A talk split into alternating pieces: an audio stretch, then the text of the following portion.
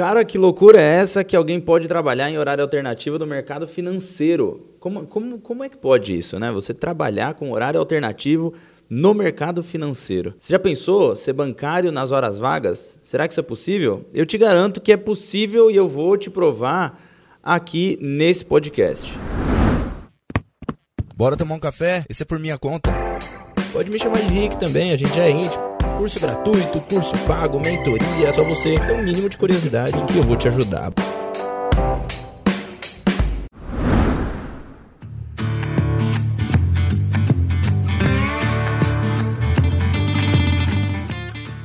Fala aí galera, eu sou o Rick Silva e você está aqui no podcast do Vida de Assessor. Se você ainda não conhece, você tem vários outros episódios aí para você escutar. Né? E além disso, também você pode me seguir lá no Instagram então seja muito bem-vindo, seja muito bem-vinda e o meu Instagram é rsilva.ai. Mas para não ficar na dúvida, você vai fazer o seguinte: você vai entrar aqui embaixo aí no, na descrição desse podcast que você está escutando. Se é no Spotify, você vai abrir aí é, a aba aí da, da descrição e você vai ver aí vários links. Tem Instagram, tem o site e vários outros, Telegram, um monte de coisa importante para você que quer entrar no mercado financeiro, mesmo sendo second job, mesmo você trabalhando nas horas vagas, vamos dizer assim, como assessor, como um consultor, talvez, como um planejador. Mas, como eu sempre digo, a porta mais fácil que tem hoje é para você se tornar assessor. Então, eu falei na introdução aqui, né, no começo, eu falei, pô, será que dá para ser bancário nas horas vagas? Bancário não, né? Bancário você não consegue porque é uma profissão CLT. É um trabalho no modelo formal do, do modelo que a gente tem aqui no Brasil, CLT, né? E aí não é possível, né? Porque um CLT ele vai exigir ali umas 8 horas de trabalho no horário das 9 às 16 ou das 9 às 18, na verdade, né? Que o pessoal também tem esse mito, né? A galera acha que bancário trabalha da, das 10 às 16. Mal sabe eles que a galera trabalha igual uns condenados também, uma hora antes e uma hora depois desses horários, né? O horário normal é das 9 às 18.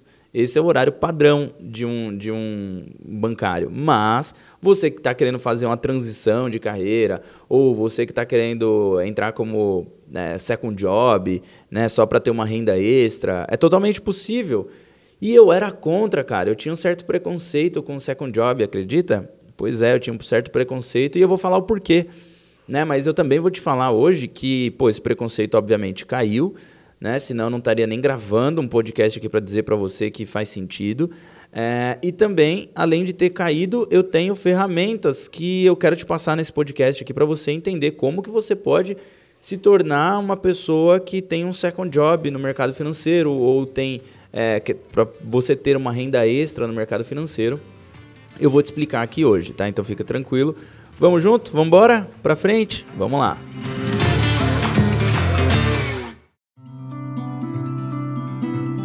Vamos lá. A primeira coisa que eu digo para você é que é, eu achava que o second job não daria certo e eu tinha certo preconceito aí, porque era, eu achava que a pessoa não ia ter foco, né? E realmente tem muitas pessoas que não têm foco, né? Mas não é só o second job. É a pessoa que é o second job, é a pessoa que é, o first job, vamos dizer assim, né? Que tem o seu trabalho ali da, das 8 às 18, das 8 às 19, que trabalha como assessor. Né? Essa pessoa ela também pode não ter foco. Ela pode trabalhar o dia inteiro, mas ela está jogando sua hora, suas horas fora. Né? Ela trabalha ali 8 horas por dia, 10 horas por dia, só que na verdade ela não está trabalhando, ela está é, apagando fogo, né? Ela só está tentando fazer um monte de coisa, mas ela não está produzindo nada relevante, um resultado que seja positivo para ela. Então, a primeira coisa que eu tinha preconceito que caiu é porque eu achava, pô, a pessoa não vai ter foco. Quando na verdade, sim, tem foco e eu posso te provar também. Daqui a pouco eu vou te provar isso daí. A outra coisa é que é, eu achava que a pessoa não seguiria né, uma metodologia do escritório. E aí tem dois pontos aqui. Tem escritório que sim, a metodologia do escritório é estar no escritório. Né, é o assessor estar ali atendendo o cliente, fazendo reunião com o cliente no escritório, é, não saindo muito. E essa era a metodologia que eu tinha mais lá no meu escritório. Mas durante um tempo no escritório, a gente começou a mudar um pouco essa metodologia. E foi aí que começou a cair meu preconceito. Né? É, eu comecei a ver que era possível é, conseguir trabalhar como second job, ter foco, né? um bom, bom ponto aqui, e que eu poderia ter uma metodologia, ensinar os assessores que estavam no meu escritório a ter essa metodologia também de transição de carreira, dessa, desse início como second job, ou trabalhar durante muitos anos como second job para ter uma renda extra, enfim. É, eu consegui fazer isso e eu entendi que a metodologia do escritório ela não estava adaptada para ter pessoas no second job.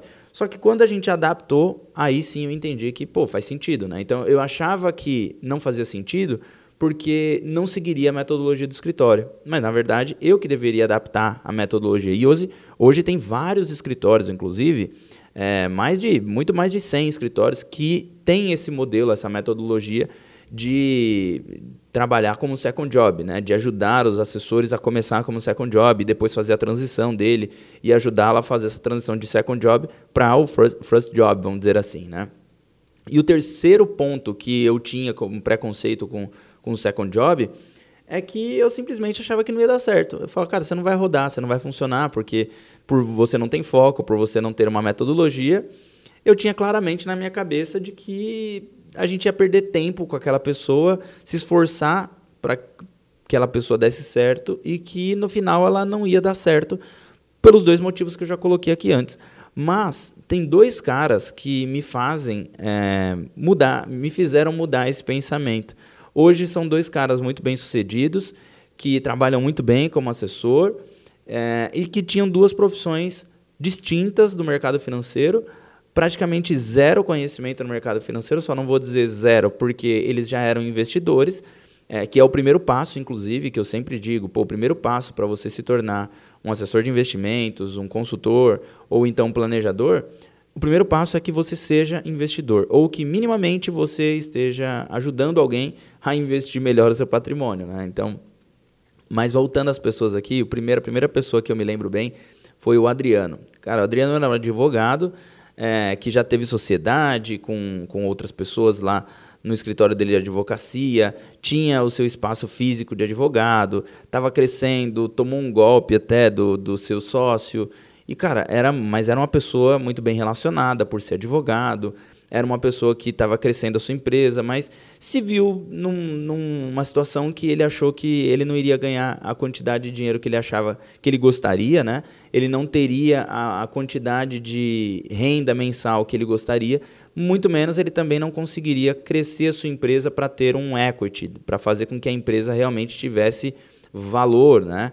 Então ele decidiu um belo dia vir conversar com a gente e isso faz um bom tempo aí, eu acho que 2015 para 2016, acho que 2015, foi quando ele veio conversar com a gente. E a gente estava na Expert, inclusive, na um evento da XP, para você que não conhece, né? Mas acho que sim, quase praticamente todo mundo conhece um evento da XP.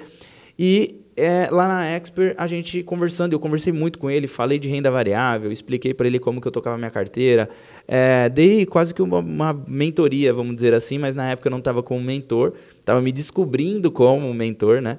É, de assessores e eu percebi que ali eu estava ajudando ele a fazer essa transição de carreira. Mas mesmo assim eu falava, cara, você precisa largar a advocacia, cara. Se você quer ser assessor, você vai ter que ter ali um, um, uma, uma reserva financeira de pelo menos uns 12 a 18 meses e começar.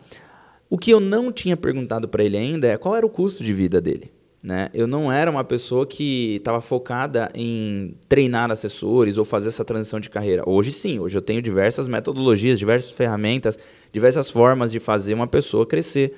É, vindo de qualquer área, eu sei que eu tenho a total capacidade, estou apto para fazer qualquer pessoa sair do zero e entender como que ela vai fazer a transição, conseguir fazer a transição e se tornar um assessor de mais de 100 milhões de reais de base. Isso, para mim, é tranquilo. Né? Por isso que eu fundei aí a escola Método do Assessor. Né? E por isso que eu também tenho as minhas mentorias em grupo, as minhas mentorias individuais, é, as minhas imersões é, e todos esses conteúdos que você pode ver aqui.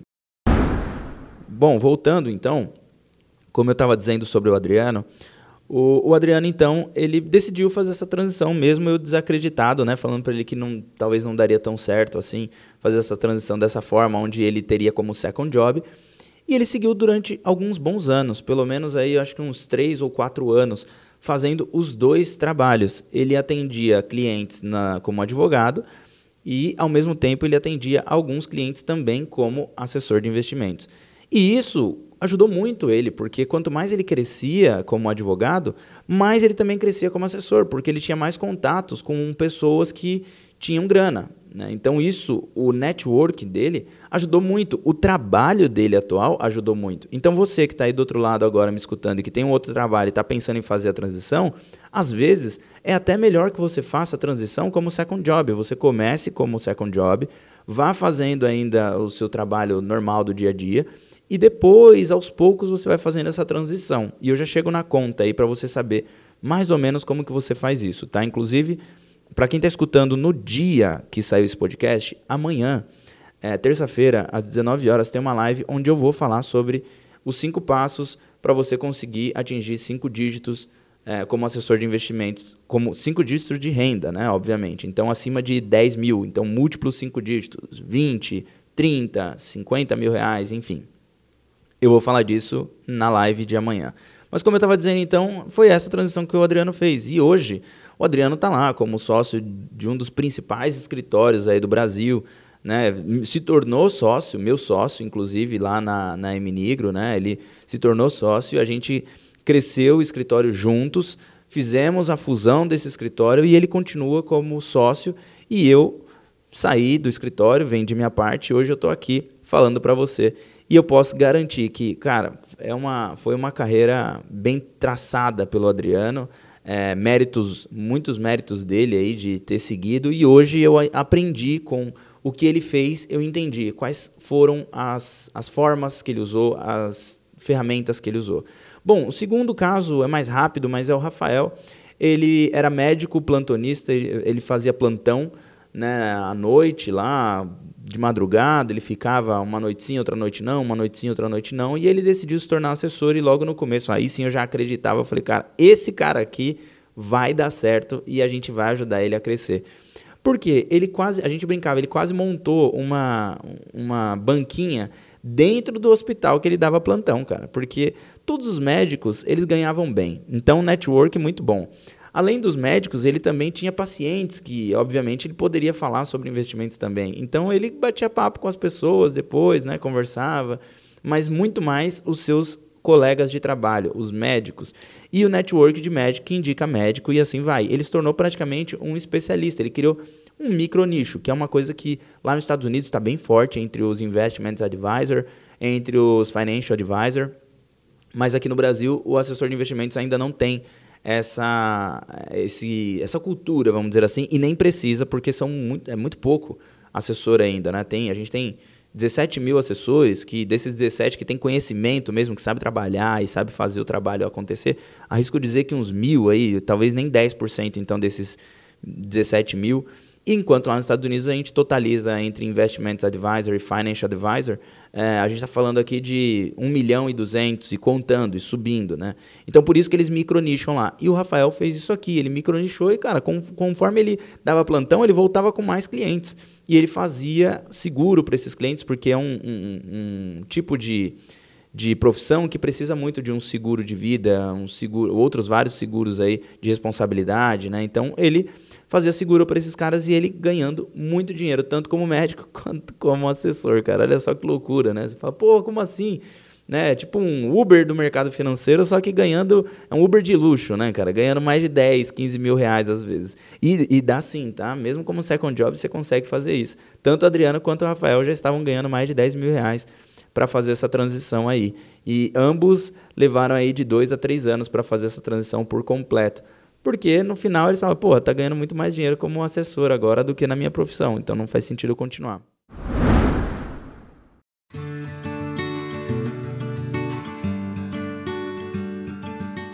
Bom, eu poderia ficar aqui te contando vários casos, né? Mas o que interessa é você saber o que precisa fazer para trabalhar como second job. Então vamos lá, vou te falar. Normalmente quem começa como second job é porque tem uma carreira já bem estabelecida, né? E não quer fazer a transição de uma vez só. Ou então é uma pessoa que não tem uma reserva financeira para se manter durante 12 meses é, e né, ganha relativamente bem, mas não tem essa reserva, então não quer fazer, trocar nada, é, tudo que é o que ele tem por nada, pra, porque ele precisa se manter. Então é normalmente essa pessoa também que faz second job. Então se você se encaixa nisso daí, provavelmente é interessante que você faça second job. É, e também é uma pessoa que quer começar aos poucos. Pode ser que é uma pessoa que ela, não, tudo bem, mas eu só quero começar aos poucos. Eu tenho meu trabalho aqui, eu poderia ter uma reserva de financeira, mas eu só quero começar aos poucos. Quero ir molhando o pé para sentir a temperatura da água, para ver se é isso mesmo que eu quero. Né? E aí essa pessoa ela aprende a metodologia, porque também não adianta nada você querer molhar os pés e depois começar a achar que está legal e querer ir nadar, só que você não sabe nadar. Né? Então, para você molhar os pés, cara, já vai sabendo nadar, porque se tiver a temperatura estiver boa, você já mergulha de cabeça e vai embora. Né? Você não precisa voltar, agora deixa eu aprender a nadar, a temperatura da água está boa. Até você voltar, talvez a temperatura já não esteja mais a mesma. Né? Então, esses são os três pontos aí que eu digo por que, que as pessoas querem começar com, como second job. E aí, vamos fazer uma conta rápida aqui. Se você dedica três horas por dia, eu costumo dizer, e eu já faço essa conta há um tempo, né, de tanto tempo que eu trabalhei como assessor, de tanto tempo que eu mentoro pessoas e ensino assessores a se tornarem assessores alta performance, eu digo que se você dedica três horas por dia, você vai conseguir atender dois clientes por dia, porque a gente dedica, em média, uma hora e meia para cada cliente.